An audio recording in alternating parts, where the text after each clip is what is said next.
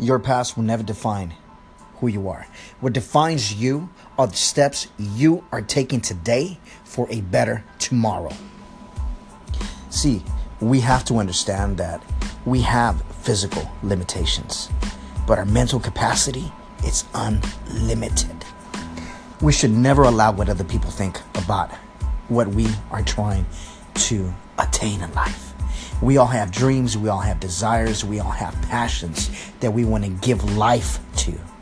See, one of the most important things in life is give light to those dreams, to those desires that God has given to you.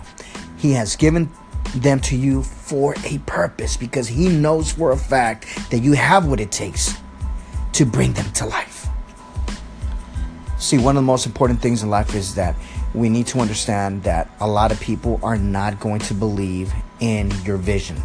They're not going to believe in your skills. They're not going to believe in your talents.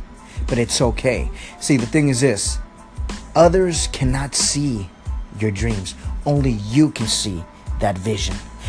In life, you, you are the only one that can create your own silhouette, and only you can see your own reflection. Don't allow other people's negativity bring you down. See, a lot of times people try to put you down for whatever reason it may be. But let me tell you one thing. The reason why they do that is because they see something that you have that they wish they had. See, God's perception of you and me holds the greatest value.